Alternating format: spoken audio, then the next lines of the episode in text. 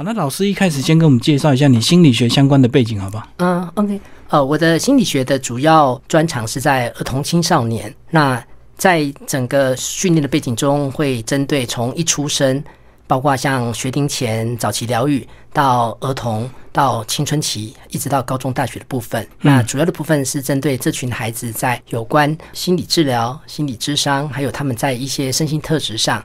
那另外的话，就是像比如说父母的一些亲子咨询、老师的一些班级经营的一些呃分享等等。那这个老师为什么过去能够写这么多的一个心理学相关的一个书籍啊？在面对孩子来讲，事实上我们会发现他们的议题非常非常的复杂。对，所以我一开始的前面几本就会比较是大范围的。那接下来的话，就会开始针对比如说孩子的，比如说情绪管理、人际。专注力。那另外的话，像以特殊孩子来讲，可能包括过动儿、自闭症、雅斯伯格症，那但也包括自优生。那再的话，就是针对一般家长可能比较头痛的，好，可能像比如说网络、山西的部分，或者是叛逆，哈，等等这些。那因为在实物上，我们会接触各式各样的孩子，对。那再的话，就是说很多父母跟老师，他们其实很有好多好多的疑问。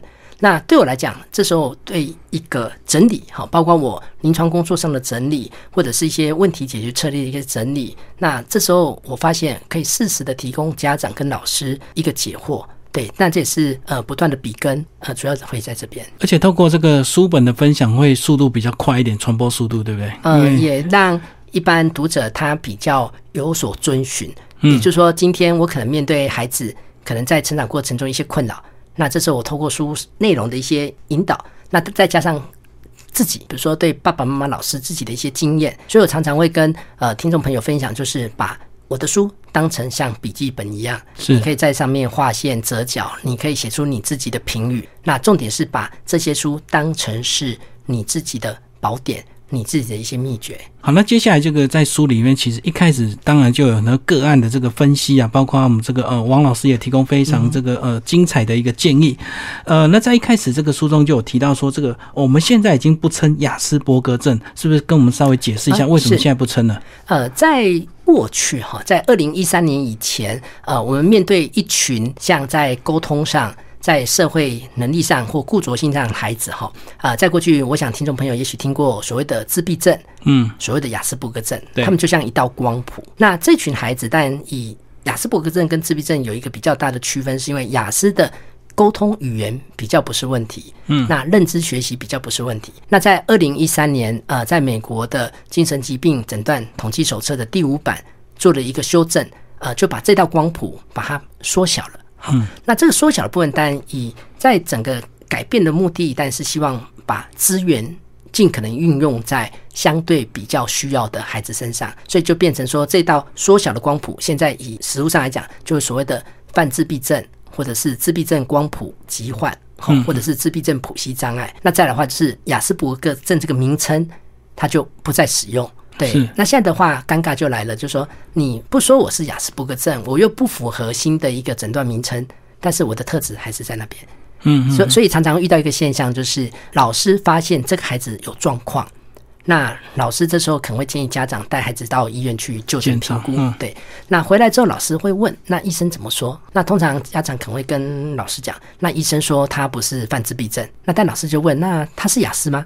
好，那这时候妈妈可能讲，那医生说现在没有雅思的，可是不对啊，呃，他在我们班上还是很固着啊，呃，在班上那个人际的互动也是不断有一些状况，所以这也是现在甚至于未来会一直存在的一个问题，就是事实上有的孩子有需要，但是他并没有一个比较完整的身份或名称去说他。因为已经没有雅思变成医生的诊断，他就不能说他是雅思，那只能就变成，他就变成正常人。呃，一般我们在谈的过程中，就会变成说，那你的孩子可能就是一般的孩子，只是他有些特质，嗯，只是说当今天医生讲，只是他有一些特质，这是特质的问题就来了。对老师、对家长来讲，甚至于对当事人来讲，这个特质是他一个很大的困扰啊。对于他的生活、学习、人际，甚至于长大之后的工作、感情，可能都会是一个困扰。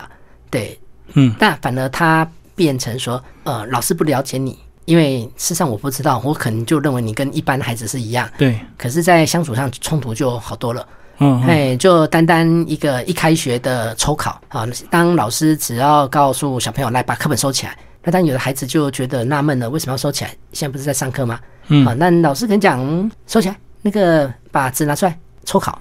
对那对对孩子来讲，那还得了，因为形式题没写啊。对，哦，形式题没写，但是老师觉得我只是临时性考这十题而已哈，他不行，嗯所以这时候老师就会开始踩到好多地雷。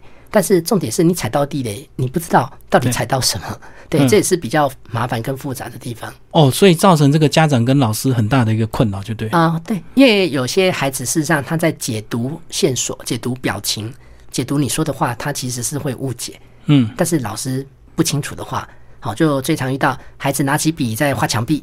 那这时候老师如果跟你讲，你再画画看，好，那但孩子就继续在画。对老师如果再讲一句话，你再给我画一次看看，甚至有的孩子会告诉你，那要不要画两次、画三次哈？嗯，因为他只按照你讲话的字面他解读错误啊，就对，但是老师会认为你故意挑衅。啊，对，就是我明明在警告你，就你越、越讲越做哈。那甚至于当今天我过去要把你的笔拿起来，呃，常常我会跟爸妈、老师讲一件事情：如果没有经过雅思孩子的授权，不要任意去碰他，嗯嗯，包括他的人，包括他身边的物品，嘿，因为这个碰是一个很大的地雷，是。嘿，所以这个是在这本书里面为什么会希望爸爸妈妈、老师他们可以去了解这些孩子，因为某个程度，他们看似一个人，甚至有时候让人家觉得你喜欢一个人，但是他们心里面的那个孤单，其实没有人知道，嗯。甚至于他也很纳闷，为什么大家离我都好遥远，好，或者是说我也很想要跟他们当朋友，但是我可能不知道如何开口，对。或者是我开口了，但是人家怎么觉得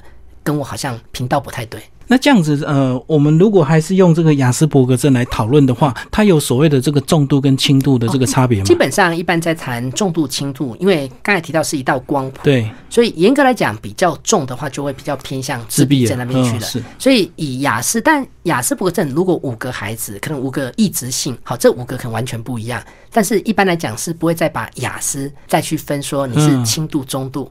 好，但是是有的孩子，他因为经过训练、经过疗愈，随着年龄成长，他可能比较社会化，所以他可能会比较接近我们所谓的一般人。好，我们假设把一般人当成是一的话，那假设呃低口语的自闭症当成是呃零点一、零点二、零点三，好，那就按照这样过来的话，如果雅斯伯格症是落在零点七、零点八、是。零点九，那就会看你是零点七二，我是零点八五，那他是零点九一，那九一可能就比较会让人家相处起来会觉得，哎、他好像就跟一般我们见到的孩子其实是类似这样。因为他已经呃随着他的年纪这样慢慢社会化，他就慢慢理解大家的这个意思，就会等于是他就会越来越像这个我们一般人就。会整个言行举止会让人家觉得，其实就跟一般人可能会差不多。虽然他的固着性，好，比如说有的孩子搭电梯，他就是要搭这一步，但是现在这步在维修，请你搭下一步，另一步他不要他不要，嘿，但是其他人就觉得怪怪的，嗯啊，这一步明明可以搭，你为什么不搭？对，所以那个固着他还是会有，只是说有些孩子可能就勉强。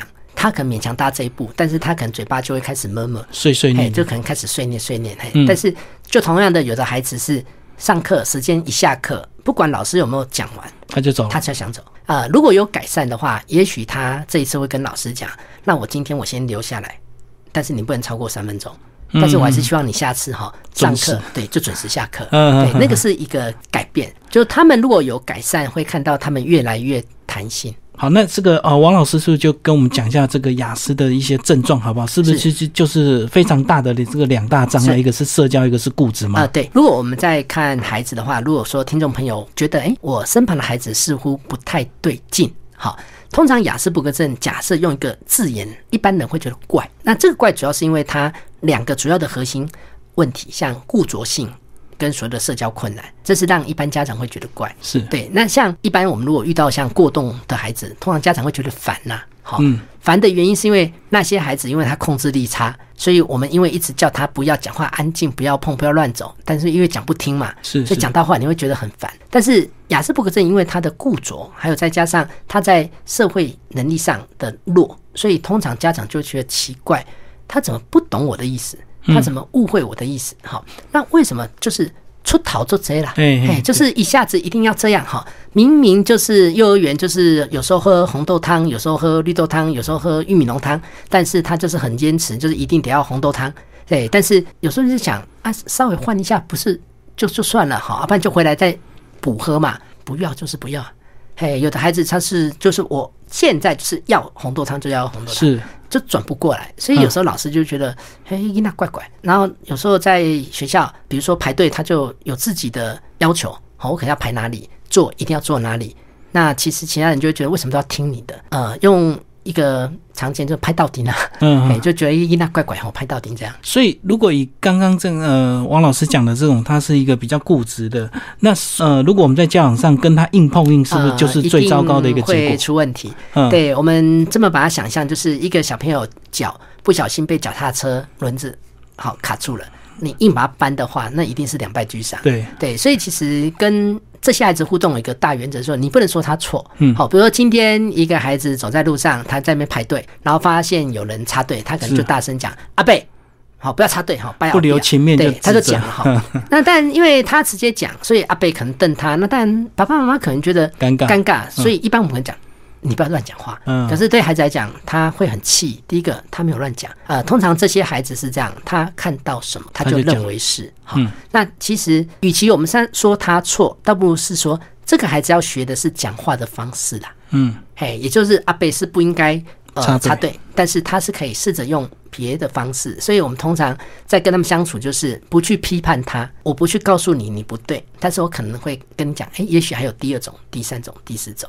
好，比如也许是我们走到他旁边，跟他讲：“阿贝，请排队。”轻轻的讲，对，或者是跟他讲：“嗯，阿贝，我们已经排很久了，那你能不能到后面？”嘿，就是至少让自己不会处在一个很尴尬的状态，这样。哇，所以跟雅斯伯格相处，呃，要很有耐心，对不对？呃，就像走在钢索上。嗯呃，有时候曾经会因为你可能只是一个示范，好，比如你今天可能跟孩子示范，可能今天讲话比较大声，甚至于。你已经讲，我们现在在演练，现在在示范，好，但是因为你讲话比较大声，他可能就误以为你在凶他，嗯，好，那这时候当然有的孩子情绪可能就上来了，是是是，所以他大概是到了什么年纪，他才会慢慢社会化，然后这个会状况改善。当然，这个社会化基本上孩子是这样哈，随着年龄的成长，假设要社会化啊，都有一个前提，是因为他这些年真的在被陪伴的过程中，他有。被训练好的引导就对，不然其实这些孩子的固着也可能越往另外一边 越转越转过去。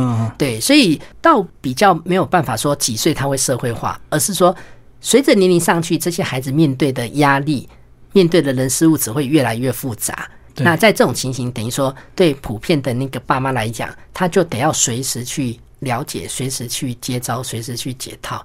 对，所以但有的孩子比较顺利的话，我们是会看到，哎，他现在就不需要一个人了，因为他可能已经懂得哈。但这个懂，可能是因为我们有教他。对，那或者是说，哎，他喜欢昆虫，我们就找了一些喜欢昆虫的人，那就跟他去聊昆虫。对，那这时候他就开始发现被接受、被接纳，其实是一个很愉快、很舒服的事情。好，所以在这里的话，就变成我们就会看到，哎。他有伴了，因为他有玩伴，接下来他情绪相对可能也比较稳定，所以连带的孩子，其他孩子也会觉得说，哎，你其实也好相处，所以那个部分都是一个质变哦。所以这样讲就是，并不是因为年纪的一个关系，而是有没有好的陪伴。如果父母有好的陪伴的话，他可能会比较快。呃，对，有一些改良，或者是他知道怎么稍微转折一下，这样就。如果这个孩子的智能本身又比较高的话。相对速度会再快一点，也就是说，其实有一些天时地利人和啦。好，如果一个孩子他到小学，呃，刚开学的第一印象不好，对小学印象不好，比如老师可能想要下马威，但是，呃，这些孩子很容易把人事物二分。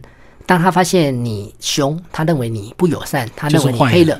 对，当你黑了，你真的白不回来了。嗯嗯，他两年就不听你的。好，但是我两年不配合你，然后这两年我又开始演变出属于我自己。想干嘛就干嘛，对，哎，上课就走出去，好，所以到后来第二个老师来接的时候，可能就会更困难，对，所以其实有些孩子他会变成说，如果没有处理好，他其实到后来会越来越困难，哎，因为他的那个固着性其实就像一个回圈一样，可能不断的在旋转这样。嗯哼哼，好，那到底是什么样的原因会造成雅斯伯格症？是真的先天的遗传，还是这个后天的环境，或者是我们现在的基因啊？到底是什么问题？其实以目前来讲，包括自闭跟雅思的话，他们在生理上还没有办法很明确来告诉你到底是哪里。好，也就是说，第一个你在怀孕过程中或怀孕之前没有办法去做预防。嗯，好，那但它本身是一个生理问题，没错，只是说这个生理问题。很难去指出它到底是哪个地方。好，就像比如说有些唐氏症，它可能是染色体哪里出了问题，对，好，或者是说像有些过动孩子，可能在前额叶的部分有状况，所以也就是雅斯伯格症孩子本身的问题没有药，但是后天的教养教育，它的关键就是会让这个孩子的状况会更顺利，还是更恶化？嗯，对，所以在这当中的话，就会变成说，一个孩子，我们通常在看他，其实就会从所谓的生理、心理。社会那这几个层面会一起，就不会那么单纯说它是遗传或者是什么。因为谈到遗传，有时候很尴尬，就是孩子出生之后有状况，那开始怀疑是遗传。那但有时候比较尴尬，就是怕婆婆都认为是妈妈这边，嗯，嘿，或者是互相指责，就就会变成归咎。是因为你，或因为谁这样？嗯嗯嗯。那如果说小孩在他还小的时候，其实那种症状并不会太明显，对，因为他没有社交生活，他也没有这个呃跟老师互动的这种过程。一般家长觉得孩子有状况，大部分都是从说话。嗯，所以有些孩子可能两岁、三岁不太会说话，可能爸爸妈妈就判断不出。判呃，就比如你如果不说话，不会说话，那但爸爸妈妈可能觉得你有问题、有状况哈。嗯。但是雅斯伯格症因为说话发展好。就是他的语言说话好，语言能力发展是顺利的，所以往往对爸妈来讲，虽然觉得孩子有一点怪怪，但是他还不至于认为说是一个大问题。那往往是进到幼儿园之后，开始跟人互动了。是奇怪，老师说两个人、三个人一组堆积木，但是他怎么堆堆堆都是堆高高，就是叠高高。那今天我们去跟他讲，他就生气，或者是干脆把积木抱到旁边去自己玩。对，那 奇怪，怎么你几个月下来都在玩相同的东西，然后常常就是可能眼神也许不看人，或者是眼神一直看人，好，就是说那种过跟不及，所以常常是老师开始觉得。这个孩子不对，好，那有的老师初期比较容易认为是醒派体的宠坏，就是那种哎，就是觉得哎，伊娜东西醒派体这样，所以在这种状况下，就会变成说他接触到同才了，接触到老师了，其实这时候他的一些问题呈现就开始在团体里面，呃，就开始出来。好，但这也是为什么说，呃，在这本不让你孤单特别提到一件事情，一开学。嗯，那个重头戏就来了，因为孩子走进班上，其实他就会好多好多的问题或状况，可能就迎面而来，不管对他或对别人。哦，所以主要是团体生活之后，才会让他的这个特别的特质被凸显出来。我们曾经有孩子讲一句话：为什么我不能一个人？呃，我觉得我一个人很好啊，想做什么就做什么。好，但是你你要叫我跟他们一起玩，我觉得会对我带来灾难啊。好，他们又不听我的，然后他们又不懂。好，因为。其实懂不懂，当然有时候是孩子自己拿一把他的尺啊，好，他就认为应该是要这样。呃，我们最常遇到一些小学的，常遇到就是比如说玩红绿灯，好，那因为小学下课只有十分钟，所以对小朋友来讲，那个时间很宝贵。对，你当鬼好吧？一般游戏规则是当鬼，你得要从一数到十。但是对其他人来讲，觉得浪费时间，对，就就不要哈。所以他们有的就会研发出所谓的九加一，就是蹲下摸地上喊九加一，啊，就死了，对，就是死哈。但是对雅思来讲，就会觉得你没有遵守游戏规则，嗯，他就会认为你不对，你没有从一数到十，不管你怎么跟他解释，他就是卡在那边。对，对他来讲，呃，他的认定就是当鬼的人就要从一数到十这样。规则就是这样。对，然后再的话，因为他们触觉比较敏感，那刚才提到他们对社会线索的解读也是有困难，所以今天他喊红，小朋友过去救你，那但救你因为要碰你嘛，哈，要拍一下。所以第一个，当你的这个拍，他就会有一个反应。有的孩子甚至说：“你干嘛打我？”嗯我没有打你啊，我在救你啊，哈。但是他觉得你明明就是打，而且你干嘛要碰我？所以有的可能就把你打回去。嗯，对，所以有些小朋友就觉得你是拐呢。啊，人家不是红绿灯就要救啊，不救你也不对，救你也不对，那干脆最快的方式就是不跟你玩了。对，以后那就变孤独。那这样子会不会有很多家长，他就你干脆就把小孩带回家自学？是不是也有人就宁愿自学的话，基本上对家长来讲挑战很大。嗯，但第一个你要自学，还是要经过建府会同意通过，你还是得要计划好审核。对，但是有个问题啊，就是你自学，但是未来第一个想法是自学要自学到。什么时候？几岁？因为你还是得要回到团体。那其实对家长来讲，有时候家长的喘息是孩子在学校，好，至少白天人在学校。对对对。虽然老师可能也会有一些反应来，但来可能是电话或赖了哈。但是你真的叫我跟孩子长时间的陪伴相处，其实一般家长也会喘不过气啦。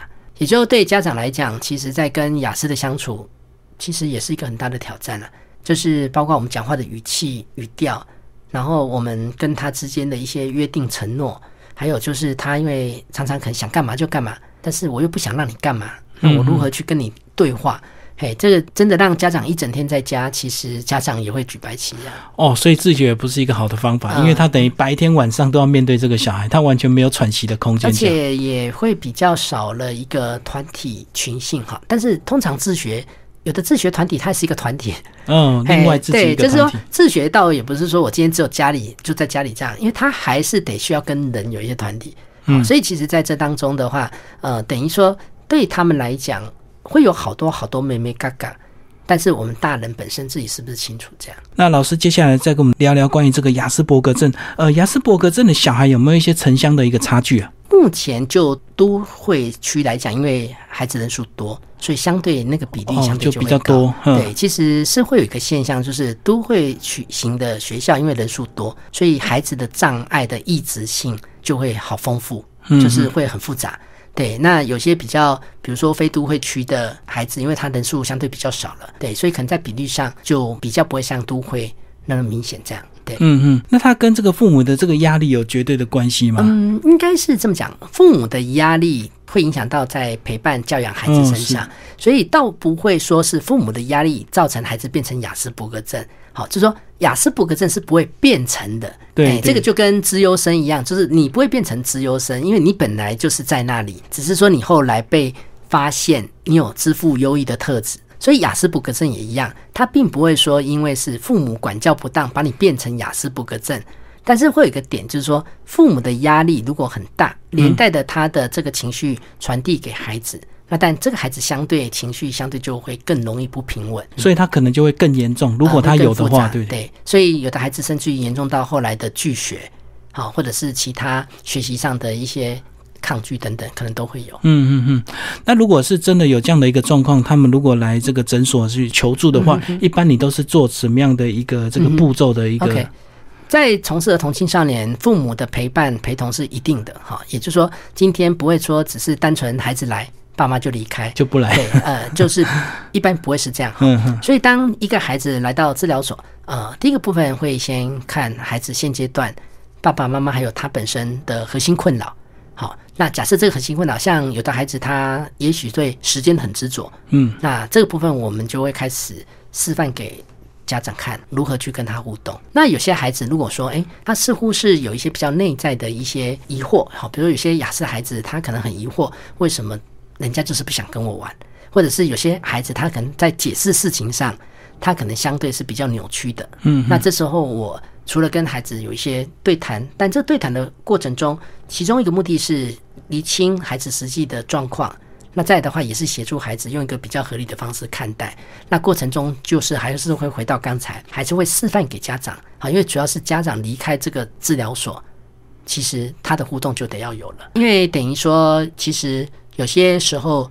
孩子是这样，他无法接受那一种不确定性，是嘿，所以当今天家长如果常常就你要吃什么，好，比如到美食街想吃什么就去吃什么，但是孩子愣在那边，不知道吃什么，那这时候家长就觉得我已经告诉你了，想吃什么就吃什么，他还是愣在那边。嗯，家长讲第三次，我们一般父母有时候同一句话讲两三遍，那个心瓜讨得不公情松快，就会脾气就上来，想想骂人哈。可是当你一骂人，孩子更激动，因为他觉得第一个你根本没叫我吃什么。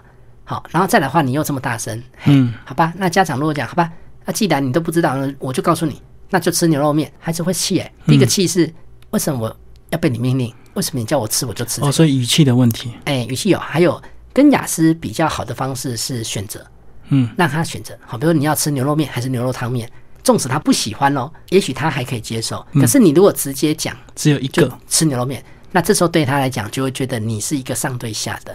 所以在这当中。呃，为什么我们都要不断的示范，然后让家长本身离开这个整间，他至少回去还可以在跟孩子相处过程中，等于是那个改变要延续哦。所以在整间几乎大部分都是要靠这个父母亲跟父母亲沟通，由他们回家之后去陪伴去教。儿童青少年的议题会在这里，嗯，除非说今天这个孩子可能是国高中，然后他本身有一些想法，是这部分也许我们跟孩子单独。工作的时间可能就会比较长，但是无论工作时间多长，最后还是会回回到。家庭，对，因为就像我们到学校服务的时候，我最后一定得要有一些讯息提供给老师或者是家长，嗯而不会说只是今天这个孩子，因为毕竟他不像我们成人。如果说今天来的是一个成年人，那成年人毕竟本身动机也许有，成熟度可能比较有，那你可能想要去自己改变的部分，可能就相对比较容易。对，但是儿童青少年比较没有办法这样。所以这样讲，雅斯伯格症他不可能自己好，对不对？如果我们都不去积极的去教养他或陪伴他只的话，会越来越糟糕，越来那个越糟糕很难想象，那个好难想象。如果说真的有这样的一个状况，家庭来这个边求助的话，大概要多少的时间才会看到一些成效？是这么说，基本上雅斯伯格症的家长，他们的执行力相对高，嗯然后他们在思绪上也相对都很清楚。那有些家长，他们通常我们的关系会好长。那这个好长的部分，但包括有的家长他宁可做预防，嗯，好，就是每个阶段，因为比如说你从小学要毕业进国中，可能又是一个关键阶段。对，那一次段考结束，可能就是一个关键阶段。所以这里的话，当然就会看，与其说这个孩子要做多久，倒不如说今天我们的目标假设设定是在眼神接触，那接下来我们大概要花几次？嗯好，那因为会随着三个孩子的状况不一样，所以那几次可能就不一样。但是你的眼神接触如果这个部分达到了，那也许我们可以就进一步要去再往哪一步走。对，所以其实就会变成说，同样一个孩子可能在不同阶段，嗯，今天我们可能处理的是他的固着性啊，可能处理了几个月，接下来可能就处理他的情绪表达，对，可能又处理几个月之后，诶，他现在可能在人际社交上，我们又处理几个月这样。对，所以就是会随时去追踪孩子的一些状况。所以没有一个固定的时间表这样子。嗯，呃，没有说一次上多久。以一般心理治疗来讲，你可以说是比较频率规律的话，也许是每周一次、两周一次。好，这个是比较可以讲，就是说可能一个礼拜一次、两个礼拜一次。好，但是比较没有办法去讲说哦，一个课程。嗯嗯嗯，人没有办法用一个课程，对周期一样，人没有办法说你今天二十四个课程、四十八个课程，它就改变，哎，是没有办法这样，嗯。哎，因为有的孩子甚至于你可能几次他那个就是困扰的点，他可能就过去了，对，是是是，那也许有些问题他可能是相对会比较久一点，好，嗯。那再一个点就是说，因为他们在校园里面，在家里面，随时都会有不同的状况，对，所以有时候一个状况来，可能又会让在整个治疗过程中有些节奏可能又会再受影响就。打乱掉。嗯，那其实我们刚刚讲到都是关于这个家长这个呃如何陪伴嗯跟教养。那其实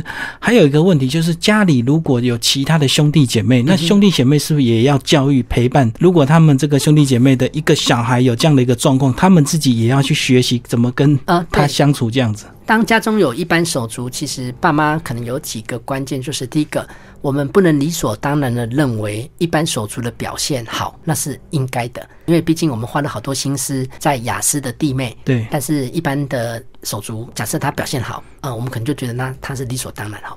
那再的话，一个要留意就是说，手足会有感受，对，他会觉得你们把太多心思投注在弟弟妹妹身上身。上，好，那再来还有一个关键就是，爸妈本身不见得了解什么是雅思普格症。当我如果不了解什么是雅斯伯格症，事实上我就很难让手足也了解他弟弟、他妹妹到底是怎么一回事。嗯，嗯对，所以其实，在家里的话，包括爸妈、包括手足，其实是需要一起来认识。只是说这个认识过程中，但对手足会觉得，那你至少要关注我啊，不然第一个你又少关注我。然后你现在又像给我给了我一道作业功课，要来了解弟弟妹妹陪伴他对嗯，然后在这当中的话，当然对手足的那个反弹就会越来越明显。而且他们可能就外观上，他可能看不出他的手足到底雅斯伯格症是什么样差异，对不对？嗯外观不太容易看。对啊，所以他是不是有时候这个他们自己心里也会不平衡，或者是觉得这个没有被宠爱、没有被照顾这样嗯，子？会有对，因为常常就是所谓的不公平啊。嗯，啊，为什么弟弟只要一哭闹，那爸爸妈妈就妥协了？为什么什么都要听弟弟的？好，为什么明明讲好了，他为什么他就是一定要按照他的？对，因为一般手足也会觉得，其实手足的感受跟同学的感受类似，对只是手足时间可能再长一点。好在家里的时间就你比如说今天假设是班上同学，也许我们两年就拜拜换对，但是手足不能换，对，嗯所以其实在这当中，但有的手足他如果慢慢的也熟悉然后他也愿意，他也接受。实际上，跟雅斯伯格这孩子相处，如果已经了解他哈，那个互动起来其实是还蛮顺利的啦。就是还是有一些诀窍，对不对？对，但是要花的时间可能会比较久一点，这样。嗯嗯嗯。所以刚刚这个心理师也是讲到说，哎，不可以一开始就否定他，一开始就说他错，就是要顺着他的这个习性，然后慢慢的去引导他这样子。这种情形就像我们如果告诉他。不要跑，不要乱跑，不要讲话。呃，这个都是一个比较否定的提醒。倒不如我们就会告诉他，那看你是要坐这里或坐这里。好，因为坐这里或坐这里其实是一个选择嘛。对。因为你坐这里，你就不会跑嘛。那与其我告诉你不要乱按电梯，那我可能就告诉你，那看你要站这边还是站这边。那因为你排队排在这边，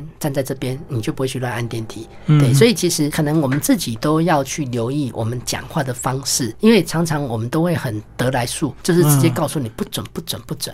对。但是。这些孩子其实很敏感这些字眼的了，非常非常敏感。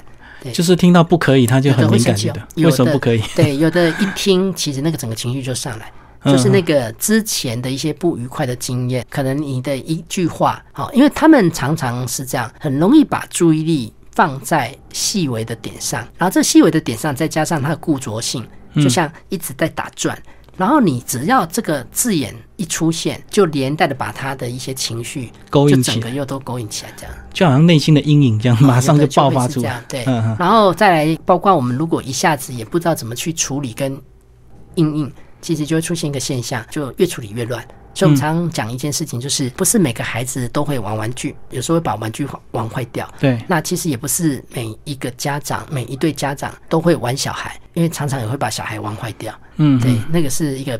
比较麻烦的哈，你说玩具坏掉，发票收据在你七天还可以再退换，孩子不能退啊。是啊，是啊。嗯，最后王老师帮我们建议一下，这本书应该怎么样来运用，好不好？除了一开始的个案，然后这个在书的后面都有你的一个建议，这样是。呃，当读者在读这本书，呃，可以先就你自己实际需求，也就是说，当如果你发现你的实际困扰是在于孩子本身在解读人的表情、人的说话有困难。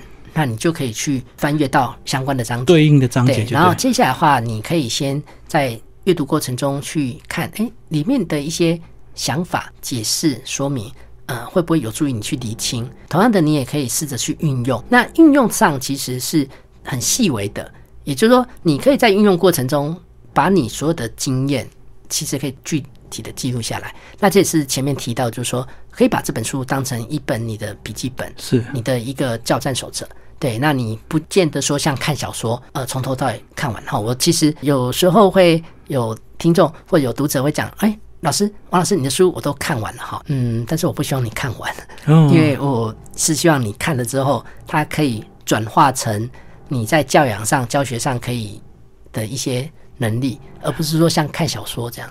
而且呢，这个最好的方式就是针对你现在所面临碰到的一些症状，直接来对症下药。看这个章节是感受最强烈的。对，呃，也可以慢慢培养自己的一个信心。我相信有时候父母亲这个陪伴雅斯伯格也会被搞得很没有自信，对不对？啊，对，因为会很挫折，什么都不是。对，因为呃，他面对的不只是孩子，也许学校老师也认为你没做好，对，手足也认为你没做好。如果另一半又觉得你没做好。再加上你自己心里面的声音也认为自己没做好，其实那个挫折就会上来了。嗯嗯。